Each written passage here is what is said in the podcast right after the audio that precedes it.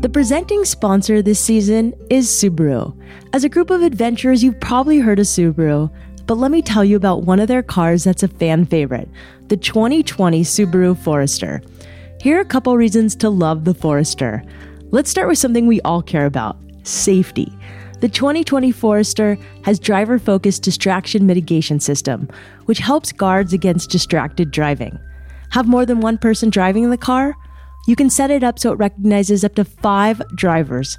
Technology is amazing. Next on the list is that Subaru is built to last. According to Experian Automotive, 97% of Forester vehicles sold in the last 10 years are still on the road today. It's hard to say goodbye to your Subaru. And last but not least is the fact that the 2020 Forester is the only non luxury SUV that includes standard symmetrical all wheel drive, which means better handling and a quicker response to road conditions. What's not to love about the 2020 Forester? You can learn more about everything the car has to offer at Subaru.com. Disclaimer Driver Focus is a driver recognition system designed to alert the driver if their attention to the road wavers or if the driver's face appears to turn away. Drivers responsible for safe and attentive driving. System effectiveness depends on many factors. See Owner's Manual.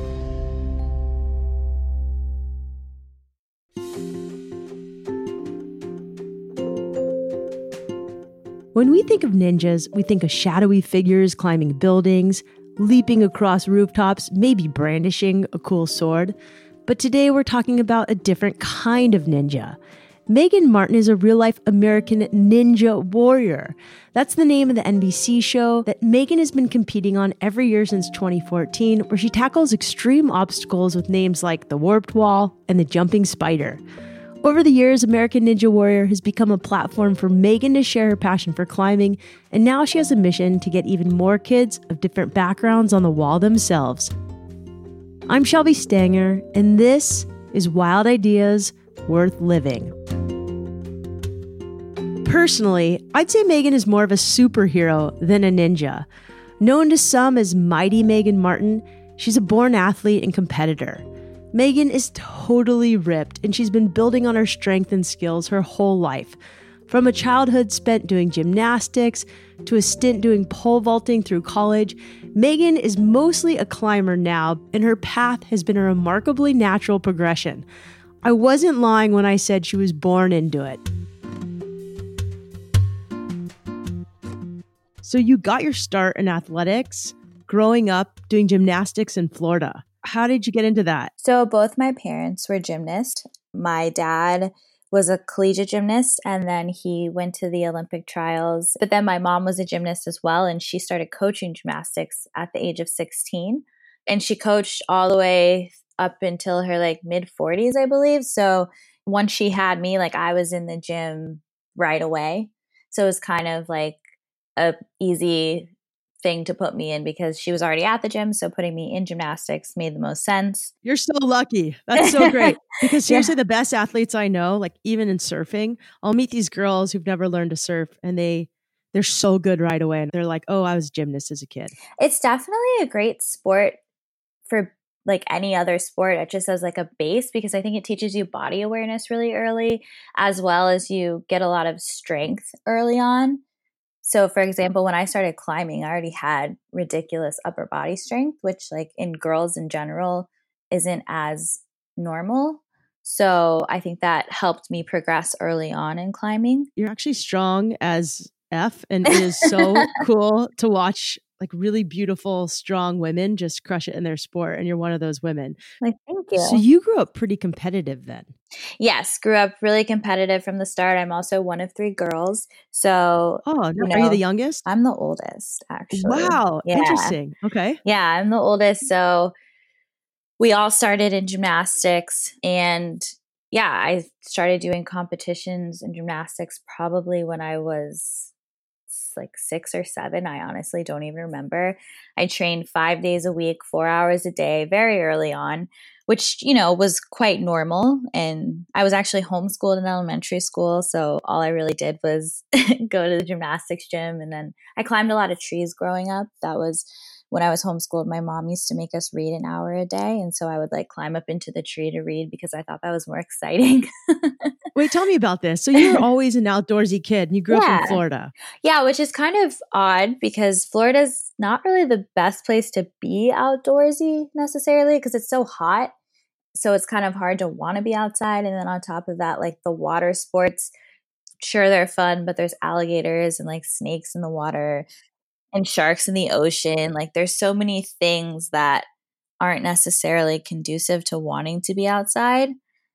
So I was lucky enough to grow up the house we moved into when I was around seven. We had a really big yard. We had so many trees, and I would climb all the trees. We had a ranch style fence that was like about four inches wide. My sister and I would like walk around the fence around the entire property. Like that was like a fun little thing we would do trying to not fall. and then I remember at one point some of the planks started separating and so then they would like dip down a little and it was like an added obstacle, which we decided to keep doing. My mom's always been really chill and never like worrisome. So, like, instead of being the mom that's like, don't climb up the tree, stop walking on the fence, you can't jump off that waterfall, she's like, yeah, go ahead, do it. Oh, by the way, you should probably backflip off the waterfall. That makes the most sense. Like, so she always encouraged us to have fun and I was never scared of that stuff, which was nice because I guess that's not really the norm.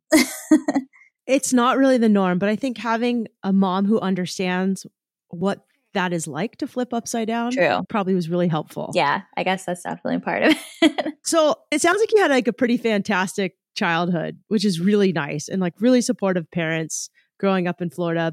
But how did you get into climbing? Because I don't think of Florida as like a rock climbing mecca. It's definitely not the best place to get into climbing. Basically, I was a gymnast, and my mom always said that, like, with gymnastics specifically, the idea was if you saw a child with talent, you generally were trying to move them through the levels quickly because gymnastics is kind of scary, right?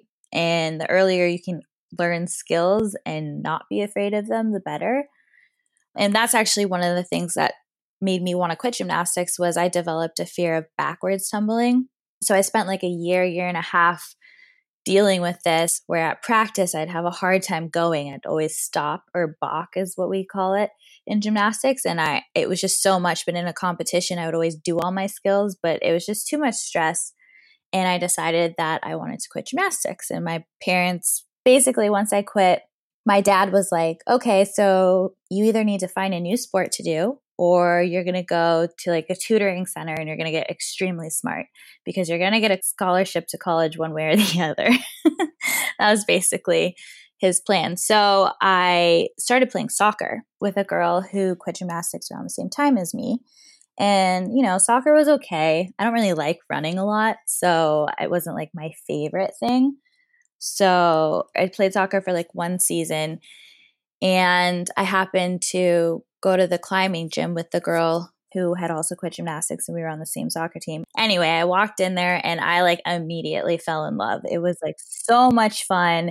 And the best part was it was 10 minutes from the gymnastics gym. So my mom could like drop me off before work, come pick me up like four hours later after work. And I just spent all day at the climbing gym. So you find rock climbing, you absolutely fall in love, and then you start competing right away. Yeah. So I started competing. I remember I did my first local competition at the gym and I entered in women's beginner and I won. So I like competed against all different ages in that competition.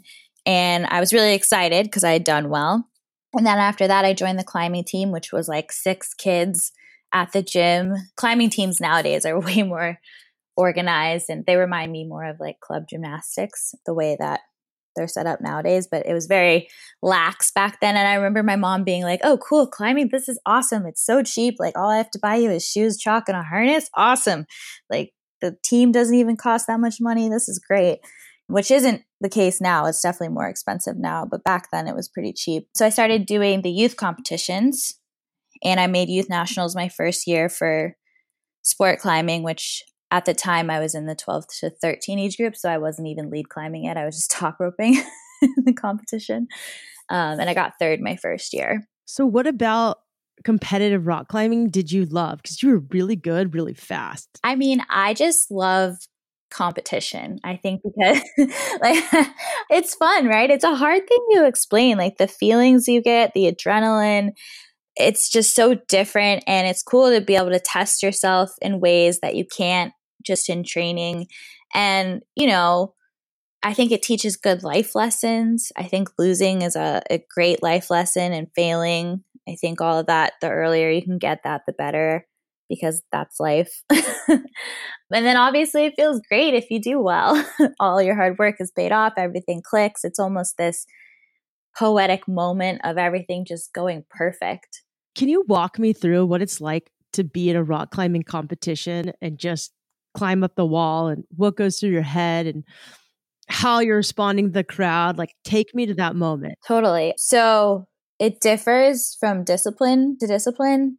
For example, like a sport climbing competition, I feel like it always feels a little more nerve wracking because you only have one shot. So you like look at the route and then you start climbing. And basically, your goal is just to get to the top without falling because that's your only shot.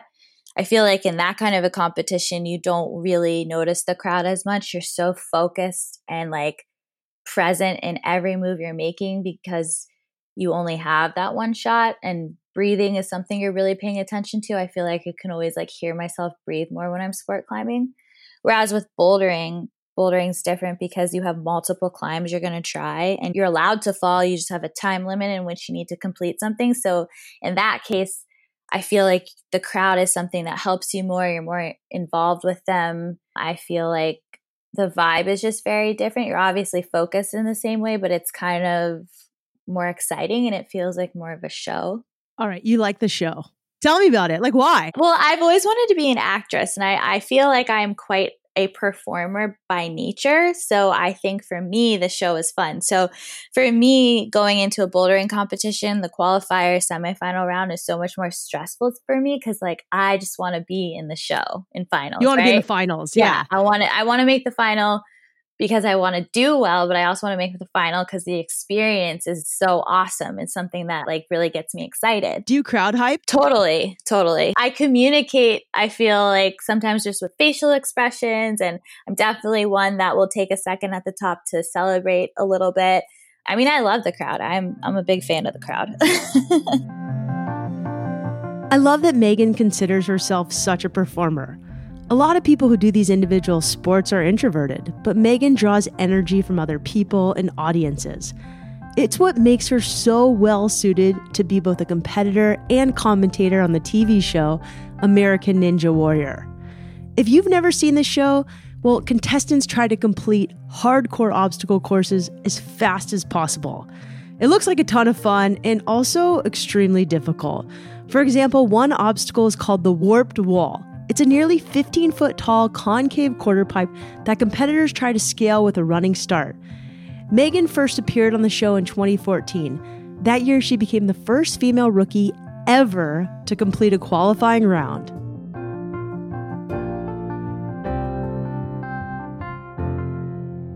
I competed in Denver my first year, and I honestly had no idea what I was doing. I got an email about the show because they were trying to get more girls to get on the show, and they thought climbing girls might be a good way to go about that. And so I like went to a gym a couple times prior. I had never even like I had attempted a warped wall at this one gym, but it was it was a really hard one. It was taller than on the show and I had almost done it multiple times, but I had never actually done it. But yeah, I remember getting to the set and it was like midnight and people had crash pads and like packed all these bags and I was like, "Wait, are we are we to be here all night?" Someone was like, "Yeah." And I was like, "Wait, I don't think I'm prepared for this. Maybe I should go home." and then I decided to stay. And I almost didn't get to go because the sun was almost about to start coming up. I think I went at like 5 a.m. my first year and the steps had frozen. So they were having to like use blow torches and space heaters to get them to melt. But on my first time on the show, I somehow got all the way through the qualifying course, did the warped wall on my third try. You get like three tries only. And I was able to hit the buzzer at the end. And that sort of became a big deal that year, two other girls had done it as well. They filmed their episodes before mine was filmed, but they had both previously been on the show. So I was like the first girl to ever like do it on their first try. As a rookie. Yeah, which was kind of wild. But then it was a big thing. It was like the three of us have like hit buzzers and they like did this whole thing. And so once I did that, like it just kind of kept building throughout. And now I've been on the show for six years. And though last year was pretty awful, I competed with an injured hamstring, which was just Ooh. not smart, but you know, a good learning moment to listen to your body and maybe not do things. How does someone train for American Ninja Warrior? Like those obstacles are amazing, but they're hard to replicate. So what do you do? Yeah, they are really hard to replicate. And, you know, some people are a little luckier than others if they're by a gym that has a lot of stuff. When I lived in Colorado, the first couple years there was a parkour gym that had some stuff that I would go to. But then that one closed down. Then I would drive like an hour to this gym in Castle Rock that had a lot of really good obstacles. And then this guy I knew owned a concrete business and he had built in the basement of his concrete business a bunch of obstacles which I would go to. Those were always a little more sketchy. Like every time I went there I at least had a scrape like at least. And Ooh. Hmm. one time, one time I actually fell through a trampoline and got that hook caught on my like oh. inner thigh. I have the worst scar from it. It was disgusting. oh, you poor thing. Yeah. Super sketch, but like, eh, whatever, it's worth it. But now, like, the closest gym to me is like an hour and a half away. so it makes it kind of difficult. But luckily, with climbing, it's definitely helpful. So I never really have to worry so much about upper body stuff. I just like generally always like a month before I film, I start trying to do obstacle stuff like once a week. But how do you find these obstacles? Like, aren't they pretty specific to the show? Yeah, I just have to find a gym. It's tricky though, because there aren't as many as you would think. Even when a gym builds them, they're not like perfect replications. It's similar to climbing, where it's like you're just practicing a bunch of movements, hoping that it prepares you enough for whatever they throw at you. Because climbing's the same way. Like, you're practicing for a possibility you're not practicing for something specific it's so different from like gymnastics where everything's so routine and you've got it so dialed it's more like you need to make sure you have enough coordination to do like a double clutch in climbing or in ninja warrior to make sure you can like run across something quickly or and jump. Yeah, jumping, trampolines. People like have usually if you were never a gymnast, you have issues with trampolines, so that's a good thing to work on. It looks so fun and so scary. So tell me what it's like being up there. So for me, the first year was the best year because there were no expectations. Now it's like I'm always so nervous. I swear before like I get on top of that stage, I am like moments from tears because I'm so nervous. It's actually it's kind of funny. I like sit there and I talk to myself and I'm like, okay, you can do this. This is fun. You're having fun. You're good at this. You know what to do. I just kind of like give myself positive mantras before I go because I'm really so nervous because and it's not even about the course. This just goes back to my personality. It's like, I don't want to let anybody down, which is like silly, but I don't want to mess up. And that's like embarrassing to me. And so I need to just get over that. But that's my own thing. But once you get on the stage, like, and once I'm through the first obstacle, then I'm like, good. I'm like excited to do the next one. And hopefully I have a plan and everything works out. But I'm pretty much really nervous until I'm through that first obstacle. So, what's it like with all these people watching you? Yeah, I mean, it's kind of scary, especially because at this point, people know me from the show. So then, like, they actually know what's happening and they're like yelling my name and all of that stuff, which is really cool. It's awesome. But then I'm also like kind of nervous. So, what do you say to yourself when you're nervous and you just keep going? Or do you eventually like zone out? Once I'm running, once I'm through that first obstacle, I don't really notice it anymore. I notice like my sideline people, but like that's okay because I think they're helpful, you know? Like my friends and family, like they're helpful on the side talking to me. But even so, like sometimes I can't even hear what they're saying. I remember last year my friend Brian was trying to tell me something and I literally I, I never heard him, even though like he was clearly shouting at me, but I was like so in the zone I didn't hear him. I've read that you're big on being both feminine and strong. And it's so interesting to me that you paint your nails in the one sport where your nails would get absolutely trashed the most often.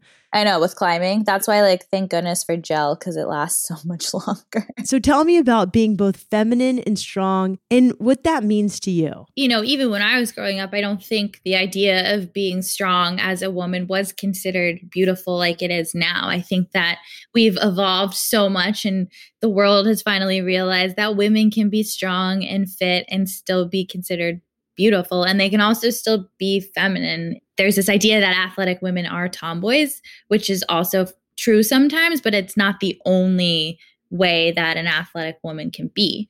For me, I've always liked dressing up and doing my nails and doing my hair and my makeup for a competition. I I like for competitions, I look at it as like a performance. So I'm always trying to look my best and I feel like when you feel good about how you are presenting yourself, you're going to also perform better. You know, whatever gives you the confidence. I mean, a lot of the nail painting that I did when I was younger, I was like, I would paint my nails the day before a competition because I was kind of freaking out about the impending competition, but it would take my mind off of it doing that, like, just task of painting my nails and kind of relax me. And same with like doing my makeup in the morning before a competition. There's something about it that just takes my mind completely off of what's about to happen and lets me just worry about, you know, making myself look pretty or whatnot.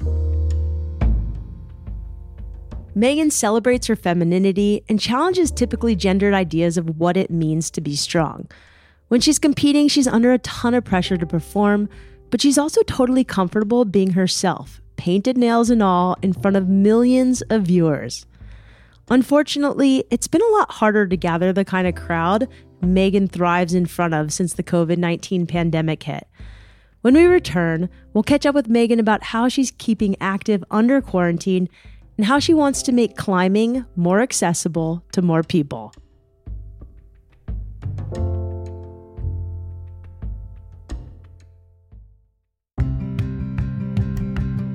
Here at Wild Ideas Worth Living, we're big fans of taking the path less traveled.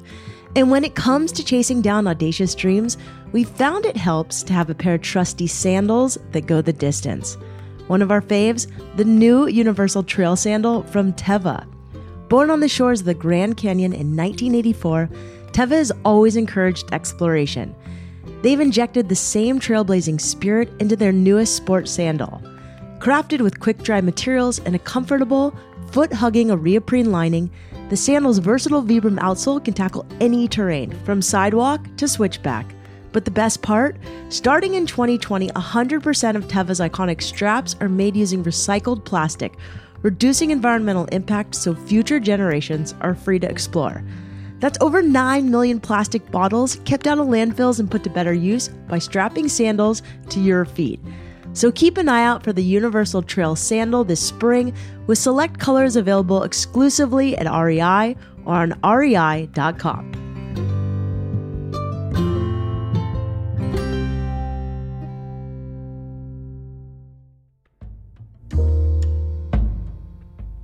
Before the break, we established what a badass rock climbing ninja woman Meagan Martin is on stage and off but even badasses have been affected by the global pandemic.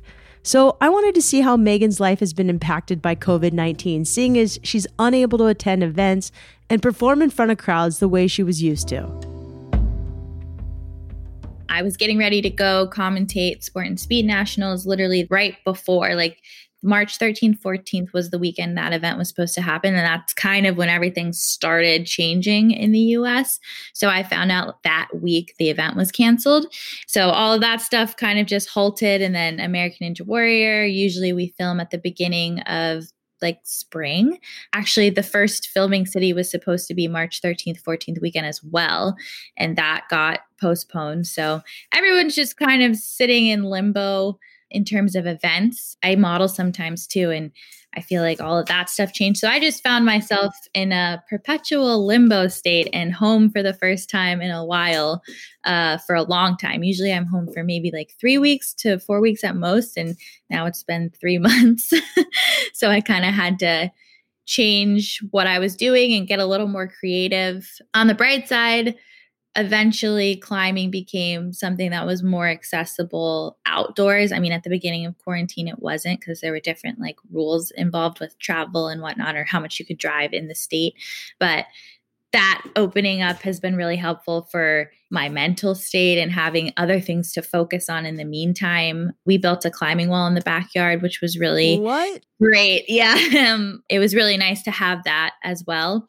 And yeah, I mean, the first week of quarantine was rough I'm sure most people felt this, and it was like this unknown, right? We didn't know how long we'd be sitting at home, how long we'd be out of work. So, that first week, I kind of just binge watched TV and like freaked out about the virus. And then after that, I was like, got to pull it together, have to do something else. And I started doing these HIIT workouts. And that was kind of my first entree back into a routine. I mean, that's pretty normal that all of us binged on Netflix, and some of us still are, and that's totally okay. It's a really weird time. But you said you got into these HIIT workouts. So just tell us when you do these HIIT workouts, what does that look like? And why do you do it for your sport? So, for climbing, I feel like it's hard to get cardio just climbing. And I don't really like running, even though I used to be a pole vaulter. Um, I think people talk about a runner's high all the time. Never felt it.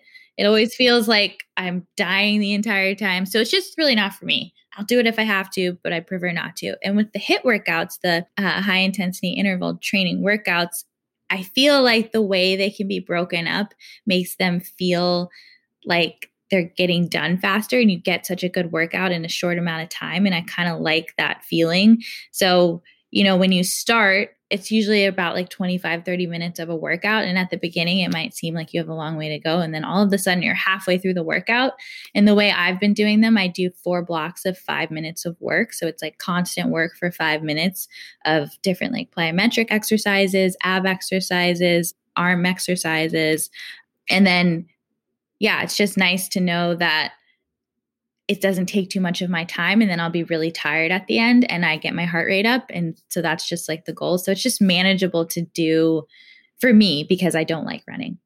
are you making these workouts up on your own or are you having a coach design them for you or is it an online class? I just made them up by myself. I used to do a lot of Orangetheory classes um, before I hurt my hamstring last year because I was just kind of starting to build up my leg muscle again prior to quarantine through like my PT and whatnot. So I hadn't really had a chance to get back into Orangetheory, but the idea of how they do their workouts I liked, even though they do use a treadmill and a rower, which I don't have at my house, but you can still kind of emulate that heart rate by doing exercises. It just means like more burpees and squat jumps and whatnot. But it's nice because you can do that stuff at home with no equipment really. And that was the other thing with quarantine is the minute it started, you couldn't get equipment anywhere online. So I was trying to just be creative. Like I'll do hammer curls with a detergent bottle or single leg deadlifts with a soup can That's because amazing. you have those things in your house. so then you started offering these classes online. Is that true? I started a YouTube channel and I put them on YouTube for people to do if they wanted to, just because I figured if I was trying to find something to do, other people wanted that as well. So I thought I would just share. And I thought it was a great way to hold myself accountable to doing the workouts. yeah, I think you're absolutely right. So I'm going to ask you a more difficult question, but I want to talk about this because it's important.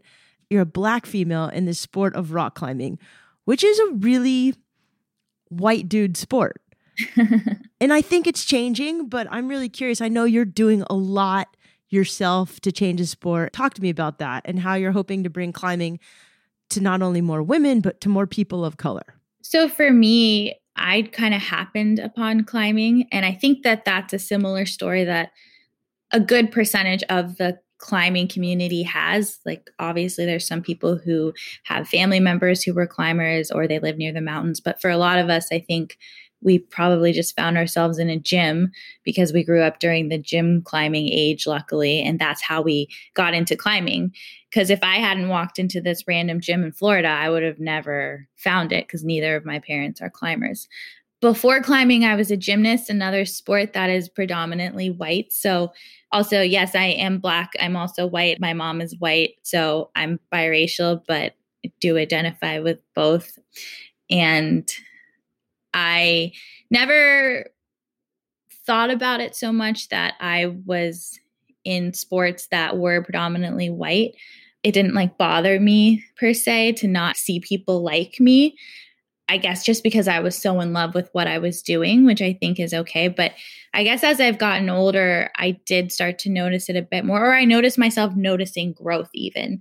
Like with climbing, I climbed for four years as a kid and then I stopped for seven years. And when I came back to the sport, I was climbing professionally and coaching. And I just remember going to that first youth nationals and seeing how much climbing had grown since I was a youth kid. Like when I was a youth kid, I didn't see anyone who looked like me. And all of a sudden, I was seeing a few kids here and there, obviously still small numbers, but to me, I was like, wow, that that is so different from what I experienced. And it's it's great to see it. My goal has always been to make climbing more visible in general. And I think being on American Ninja Warrior, that was really helpful as a platform since it's on national TV to be able to talk about the fact that I, I am a rock climber. Because for most people, rock climbing is not something they know much about. I mean, even my family, I like aunts and uncles still don't necessarily 100% understand what I do as a climber. So for us to think the general public has any real idea, I mean, I think that in most cases they don't. So with Ninja Warrior, I always felt like I had that opportunity to make it more visible. In the time that we're in now, I'm feeling more called to not just make it visible by doing what I'm doing, but make it visible more so on purpose. I feel like a big challenge with the outdoor community is the fact that depending on where you live geographically or you know the family you were raised in or whether or not you have a car to drive out to the mountains like these are all things that can keep you from experiencing the outdoors at a younger age. So i hope that we can find ways to make it more accessible to people. And i honestly have this idea that it'd be cool to make it part of curriculum in public schools. I think that that would be a great way and that's something i've been thinking about lately. I don't necessarily have any plans on how to make that happen. But I think that, you know, starting early with people would make it more accessible and just more known to people so that they can have the chance to get out and try it. Because you're not going to wake up one day in your 40s generally and have never been on a hike and think, I'm just going to go do a six mile hike by myself in the woods. I've never been in the woods, but that sounds like a great idea. So if we can just like introduce it to people earlier, in more of a public way versus a private way, I think would be really helpful. I think that's a great idea. I'm thinking about it, and access is really tricky in the outdoors. And even where I live in San Diego, there's kids mm-hmm. that have never been to the beach. And it blows wow. my mind. And I'm part of this organization called Outdoor Outreach that takes kids in less advantaged areas surfing and rock climbing and mountain mm-hmm. biking. And it's not a requirement at schools, unfortunately. Yeah. But if there was a program like that at every school, how awesome would that be? Yeah, and I think the private programs are great and I think that that's a great start, but again, it's like how do you get people into the programs, right? Why why can't we just start at school where they have to go to school? Everyone has to go to school. So if we start introducing it into the curriculum, everybody has to hike. Everybody has yeah. to go climbing. Everybody has to. And maybe surfing. you don't like it, but at least you got to experience it. As part of her efforts to make climbing more accessible and visible, Meagan has worked to raise awareness about childhood obesity and diabetes, and she also mentors kids on American Ninja Warrior Junior. In addition, she and her sponsor So iLL have collaborated with the organization One Climb to bring climbing walls to more kids of diverse backgrounds through the Boys and Girls Clubs of America. So, what is One Climb? Because I know you have this organization you are a part of and you feel really passionate about. Can you talk to us about it? So, Will has worked a lot with One Climb, and I definitely believe in everything that they're doing. So, what they've been trying to do is build walls at Boys and Girls Clubs so that the kids can learn how to climb at the Boys and Girls Club. Because what does the Boys and Girls Club do? It brings kids in and they teach them lots of different sports and guide them in different ways to, you know, be successful in life it's the whole like mentorship program. So it's cool to add climbing to that list of things that the kids have an opportunity to try. So they've been doing great stuff with that. I think COVID obviously changes the timeline of some of the openings that they had planned, but they're getting donations to different boys and girls clubs all the time to build new walls. So they, get like company support in order to make those walls happen at the Boys and Girls Club. That's fantastic. We'll have to link to that program in the show notes so if people want to contribute, they can. Yeah, totally. That'd be awesome. What do you want more people to know about your sport and what you do? Climbing has a lot of layers. There's lots of ways in which you can climb. Some people only climb outside, some people are competition climbers. Then, on top of that, you have multiple disciplines of climbing. There's bouldering, sport climbing, speed climbing, trad climbing, free soloing, like Alex Honnold does. For example, free soloing is different than free climbing, but generally people don't know that. Free climbing just means you're not using gear to get up a climb. It's you use the gear for safety, but you're not ever tugging on it or using it just like back in the day. Free soloing, you have no protection and it's very dangerous. Yeah, there's just a big difference between being a competition climber and an outdoor climber. It's a different skill set. Both are amazing, and a lot of athletes do both. But the way that our sport has evolved, it's harder to spend the same amount of time outside if you're going to be a competitive climber. And it's a very difficult sport to be successful at in a competition realm because it's always changing. You prepare for possibilities, you do not prepare for something planned. For example, gymnastics, you work forever on a routine. I guess it's probably similar in surfing. It's like you can surf all the time and catch all these waves, but you don't know what set you're going to get when you go out in the water in a competition. The same with climbing. We don't know what the route setters are going to set. We have all these things we do to prepare for movements and reading routes and whatnot. But when you get out there, it's something you've never seen before. So I would just like for people to know that just because we're rock climbers, we don't all do one thing. There's very different approaches you can have to how you spend your time climbing. I just learned a lot, Meagan. Thank you so much for sharing. And I really appreciate you using a surfing analogy because that is the language in which I see the world. How does one get into climbing? People here are motivated, they want to start. Yeah, I mean, prior to quarantine, I would have said the easiest way is to go to your local gym and check it out. But right now, with gyms, it's kind of uncertain. Some gyms are open, but some of them have limited openings. So maybe only members are allowed right now.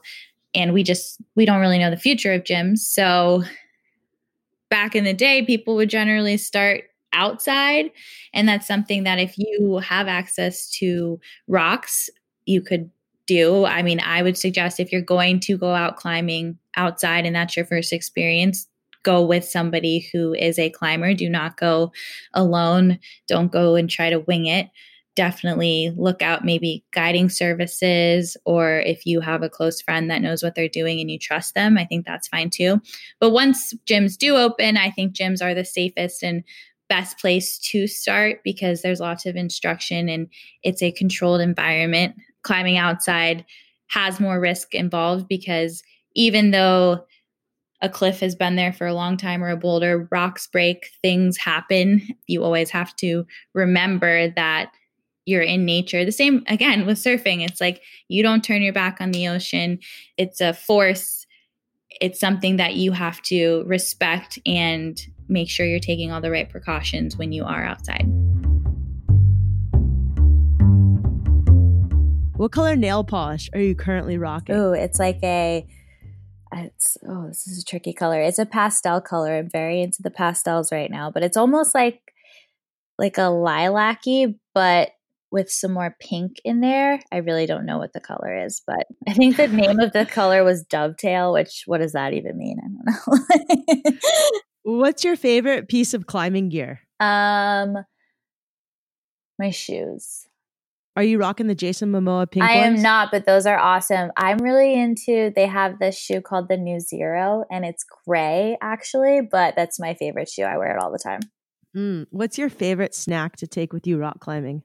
String cheese. Ew. but that's awesome for you. Sorry. it was my favorite snack as a kid, but I still love string cheese. I think they're so good. Hilarious. Any nutrition tips actually? Like you're pretty fit. I generally try to just eat very balanced. I have a huge sweet tooth. I also like wine.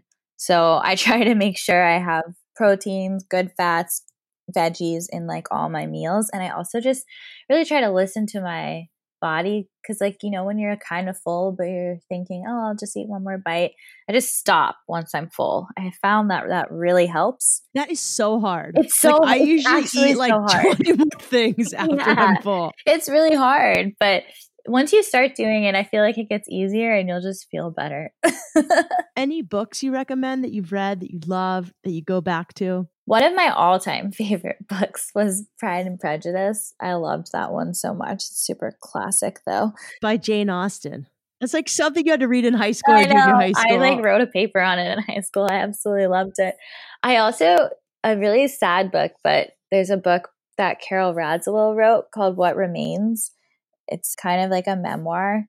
It's really good, but like really sad. So if you're ready to cry, I don't can't wait yeah.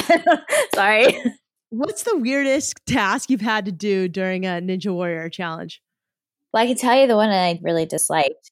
They used to have this obstacle called the rolling log where you would like hold on to it and it would like roll down and you'd be like flipping over and over and over. It makes you so dizzy and you never know where you are. And the next thing you know, you're like on the pad, hopefully.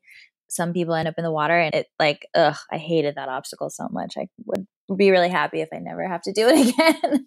what's your favorite obstacle Generally, anything that involves like jumping, there's this one called the hourglass drop where you jump from a trampoline to this like plank that kind of moves, and then you have to shimmy down the plank and drop down onto a trampoline back up. That one was really fun. That sounds really fun. So, we ask all of our guests this one question Any advice to people who just want to live a little more wildly? Maybe they feel stuck.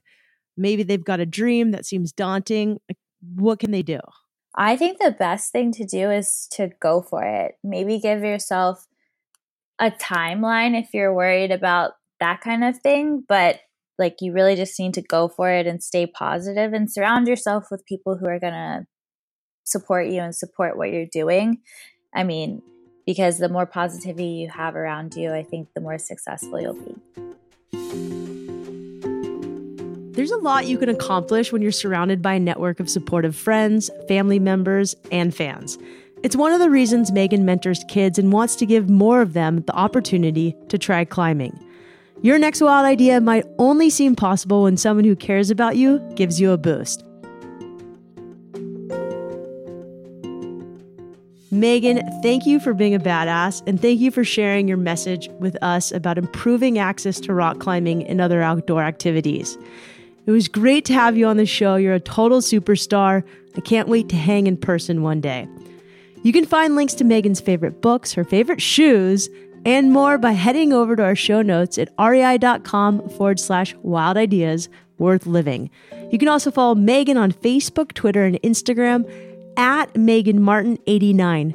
Her website is meganmartinclimbing.com. That's Meagan spelled M E A G A N.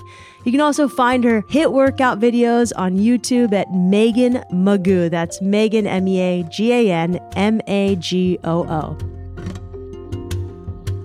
Wild Ideas Worth Living is part of the REI Podcast Network. It's hosted by me, Shelby Stanger, written and edited by Annie Fassler and Sam Piers Nitzberg, and produced by Chelsea Davis. Our executive producers are Paolo Motola and Joe Crosby, and our presenting sponsor is Subaru.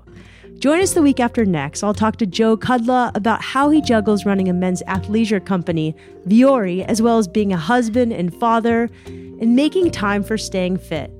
As always, we appreciate when you subscribe, rate, and review the show wherever you listen. And remember, some of the best adventures often happen when you follow your wildest ideas.